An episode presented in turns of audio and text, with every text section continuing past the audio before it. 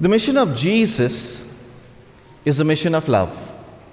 And the Gospel of Luke is basically focusing on this, focusing on this love dimension of the mission of Christ.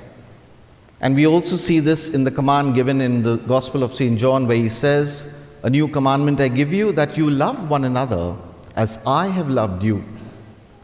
And therefore, when we celebrate a Social Justice Sunday, it is a call for us to basically see how we can promote this mission in, of Christ in our lives. But the call to go out to the marginalized, we have to realize that the marginalized is much more than just people who are poor. It is people who are lost. It is people who are in need of the healing presence of Jesus. And that is a call that we are all called to as disciples of Christ. And as St. Paul in the second letter says, I mean, second reading, sorry, he says, Be worthy of this calling to make sure that all of this comes into fulfillment, that our purpose comes to its fullness. And therefore, in order to really understand this mission of Christ, understand what it means to go forth and be there to the people who need His presence, we have to realize that every mission of Christ, every call of Christ begins with an encounter. Because it is the encounter that really changes people in order for them to go forth and basically be disciples of Him in their mission. And therefore, when we look at it, say the first disciples, you see St. Paul, they were all called first to have an experience with Christ and then go forth and be there in his mission. But an important thing over here is, like them, we too have to understand that none of us are worthy of this call. But it is, it is the encounter with Christ that allows us to transform ourselves to the extent that we become worthy of this call, of this mission that Christ gives each one of us. And when we look at the passage, the gospel passage of today, it's a beautiful example to show us how this encounter takes place and what happens when this encounter takes place. What are the effects of the encounter and what are the stages of this encounter? When you take Zacchaeus from the gospel, you see that he is a chief tax collector and he's very wealthy. They are actually interconnected because a tax collector was absolutely despised by the people. They were hated by the people because they were known to cheat the people. So, if the Romans demanded 10% tax, the tax collectors would be charging the people 20% or even 30%. And the rest they would keep for themselves. So, when you say that he is a wealthy man, it's because he has cheated people to be a wealthy man. And therefore, he was hated, despised. So as, so, as I mentioned at the start, it's not about being poor, he was marginalized even though he was rich because he was lost. And he did not understand what was happening in his life, and he began to realize the need for Christ. And therefore, let us understand these stages that happen when people encounter Christ, and we'll take the example of Zacchaeus. The first stage is him climbing a tree. It all begins with a desire to want to know Jesus, to want to see Jesus, to want to find Jesus. And you can see that he is not just climbing a tree, he's running forward. He climbs the tree.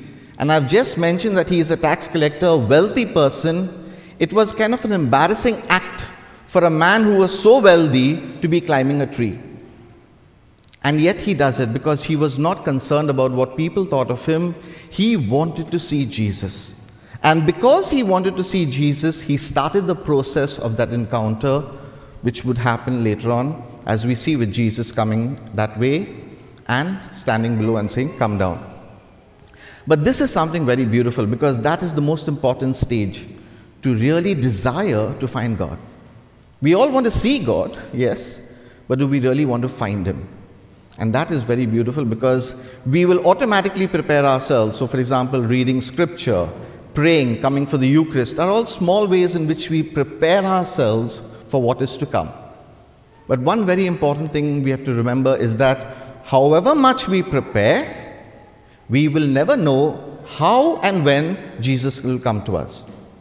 Zacchaeus did not expect Jesus to stop there and say, Come down. He only wanted to see Jesus. But see what all happens after that. The next important thing is come down. Now, that has a lot of symbolism too. First is come down means Jesus wanted to encounter him face to face. He wanted to see who Zacchaeus was face to face. He wanted to see his true person. And that is something which was very important because, as you can see in the reading, how the condemnation began when they realized that he was going to go to his house. So, coming down means letting go of securities because Zacchaeus actually had the best seat in the house. He could enjoy the view, see Jesus, see how everything was happening without a problem. But that's not what Jesus wanted. He's like, You have seen me, but I want you to encounter me much more. And that's why he says, Come down so that I can be at your level and you can be at my level. Because when we are at this level with Christ, then a lot of things happen. Because now, Zacchaeus was vulnerable before God. He was vulnerable before Jesus because now Jesus would be seeing him for who he truly was. And therefore, the call to serve Christ is a call to really allow ourselves to be vulnerable before Him to allow ourselves to accept the fact that we are broken, to accept the fact that we are lost, and we need this encounter for us to strengthen ourselves from within in order for us to go forth and be disciples of Christ in His mission. And that's what we see happening. The third thing is, I'm coming over to your house, which is allowing Christ to be in our lives. So, Zacchaeus bringing Jesus over to his house is not just external, but it's an internal symbolism too. It is when Jesus comes into us, that's when the transformation takes place in our life. And we can see the way it took place in the life of Zacchaeus. He says, I will give to the poor, whoever I've cheated, I will pay them back four times more. Because he was transformed. And that's a very beautiful thing, and that is joy. There was joy when he saw that Jesus wanted to come to his house. And that is a beautiful component of our encounter with Christ. If we are experiencing something in our life and there is a lot of joy, we can be assured that it is Christ talking to us, that Christ is basically trying to make himself present in our lives. And therefore, the line of St. Paul is extremely beautiful where he says, It is no longer I who live, but Christ who lives in me. And that's what the encounter does. When Christ takes over, it is no longer us who live, but Christ living in and through us. And that's what allows us to go to the fourth stage and the final stage, which is conversion. When a conversion takes place, everything changes. And we can see again, Zacchaeus just wanted to do things for others because for him, the greatest treasure was now Jesus. Jesus became his whole and soul, and nothing else mattered to him other than the joy of allowing Christ's presence in his life to go forth and reach out to people. And therefore, I think that's the grace we can pray for at this Mass. We have been hearing the fact of being Social Justice Sunday. We are called to go forth, to preach, go forth and reach out to the marginalized. But we will never be able to do this if we are not open to an encounter with Christ. If we are not open to really meeting Christ where He is, we will never find Him.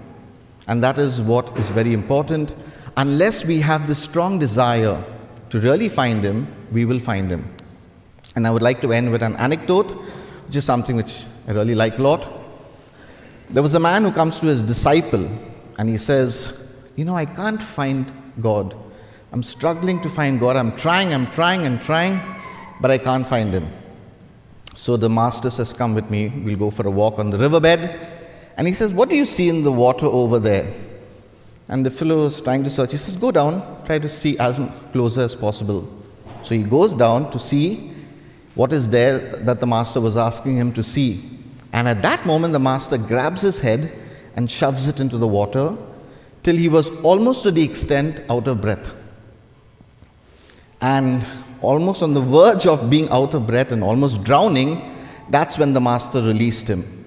And obviously, he came out of the water gasping for air. And his, the master said, The day you search for God the way you wanted air, that's the day you will find him. So I think it's the grace to really desire God, to gasp for God, and that's when we will find him and we'll be able to encounter him and allow ourselves to be transformed for His mission. Amen.